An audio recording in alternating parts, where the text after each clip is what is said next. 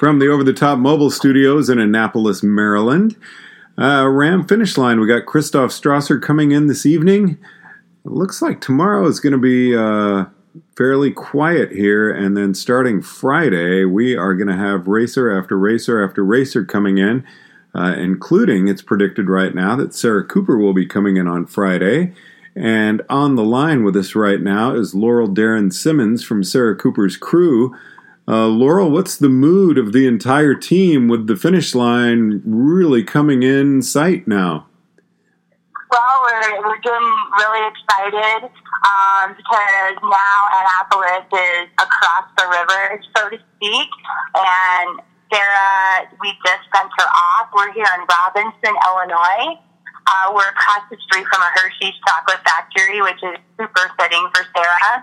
Uh, but yeah, we're, we're all, you know, we're all ready to make the final push. Uh, we know we have some, um, pretty crazy terrain coming up with all the climbing and uh, making it through this part of the race. But Sarah is still goofy as ever and in good spirits and keeping her power uh, right on target and following what her coach um, has planned for her uh, as the races change. So we're we're excited to get to Annapolis. We can hear it calling, that's for sure. Lots of questions about her respiratory issues. That is cleared up, not causing her any problems now. No, she seems wonderful. Uh, I she hasn't spoken of any respiratory issues in the last 48 hours. Um, you know, Sarah is, I have to say, I, I was talking to her coach today regarding massage, and Sarah has not once ever asked any of us for any more that we have given her. So when she's on the side of the road, oh, sorry, she did one, she did ask to shave her legs, and we had to like x-ray that yesterday. And then she jumped all over Connie in the bathroom in a fun, uh, lighthearted way today in the shower. But anyway, she's a she's the kind of girl that I give her. Uh, I do her massage. I give her ten minutes of massage, and you know what, George? She doesn't ever ask for any more, and she doesn't use it as an excuse to get off the bike. So her coach, uh, her coach called her basically a warrior and a beast, and I mean she is. She truly is a legit beast out there. you know, I, I think back to my first RAAM in 1993 when I did a dry leg shave just outside of the uh, the follow vehicle, and uh, ugh, I remember that to this day.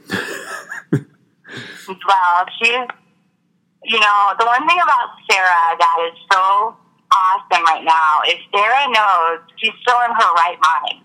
So she's very aware of what's going on, and I think that our crew chiefs have made some excellent decisions in, in reference to her resting. Um, we've given her some downtime where she's been able to go through two REM cycles of sleep, and that's put together via her coach, uh, Greg Grandgeorge. She was amazing. Um, and so we really, she's kept her right mind. I mean, she, she knew she talked to you earlier today, and that was one thing she mentioned to me. So she she's a beast, George, and, and I love her dearly. I'm just telling you right now, she's awesome. Now, are you going to be cutting her sleep breaks between now and the finish, or just staying on the same routine? You know, um, that's not a question that I have really the best information to give you on, and it's not because of a race strategy or anything. Um, that is, you know, we have our crew has different roles, and that's definitely a, a question that our crew chief uh, Brian or Joe would have more information on, or her coach. Um, I do know uh, at around 2 a.m., we're going to try to put her down for about 30 minutes. And then when she wakes, when she rides after that, they'll try for another 30 minutes. And we just gave her a 90 minute uh, rest here in Robinson, Illinois. So we're kind of jumping around between 90 minutes or two hours or 30 minutes so it kind of depends on how she's feeling and what she's putting out on the bike. So she's had a pretty good day. The road conditions I know in Illinois are pretty nice. In Indiana, much better. Um, then you've got Ohio, and the Hocking Hills start as you near Athens, and then it's really mountainous. And I know she's looking forward to getting back into the hills. Yeah, um, I wasn't out with her today. I'm on the night crew, but uh, we saw pictures of some of our crew on the road with her today, dressed up in crazy costumes, and it sounded like she had a really great day on the bike. It was really hot out there today, so they were feeding her popsicles. As you know, she's popsicling across the U.S. And, uh, you know, the day crew really, really works hard at keeping her really hydrated and calories in, but also kind of understanding what she can put down in the blazing sun and the humidity. So uh, she she made a really good final push the last eight miles coming into Robinson. Uh, she was really, really tired. And uh, the whole crew, our day and night crew, were actually meshed in that moment to get her into Robinson. And that's always really fun when both crews get together because Sarah is very, very stern with our crews about getting sleep. And she doesn't want to see one crew out during the day when they should be sleeping and vice versa. So we, we're really, we really respect that about her and, and try to respect her wishes that way. And then is her family still leapfrogging and meeting her at her sleep break areas? Yeah, yeah. Um, her husband and her uh, four kids were in Effingham today at the time station, and we have a couple of uh, Brian, her husband, gave us a pair of Wonder Woman sunglasses and a, a Dory. Um, she Sarah tends to think of herself as Dory because every time she gets on the bike, she says to someone, "Well, which way do I go?" And you know her little, she, she's very humble tone when she says it, and you just want to like laugh at her, but she's so damn cute, you know? It's like, really, Sarah? But she's amazing, so. So you've got, uh, you're going to be giving Sarah a 30 minute break here during the night.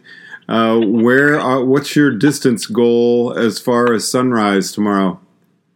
Um, I think uh, Connie and I, who are in the auxiliary uh, here, uh, we think we think Bloomington, Indiana.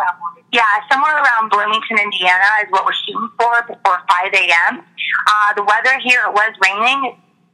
Yeah, it's cleared up here, so uh, we put her on the road. It was pouring down rain when she woke up, but now the skies are starting to clear. So uh, we're shooting for I think between 100 and 150 miles out of her before 5 a.m. And I, I, I believe in my heart, George, she totally has what it takes to do it. Well, Laurel Darren Simmons, I'm going to let you get back to work. I really appreciate you checking in with us with a report on Sarah Cooper. And uh, yeah, look forward to chatting with you tomorrow from the Over the Top Mobile Studios here in Annapolis, Maryland at the RAAM finish line. I'm George Thomas.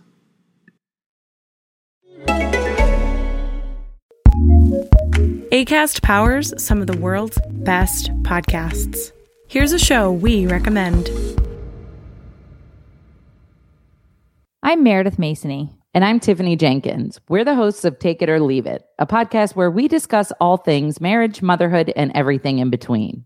Join us every week where we sit down and talk about parenting, even though we don't really know what we're talking about.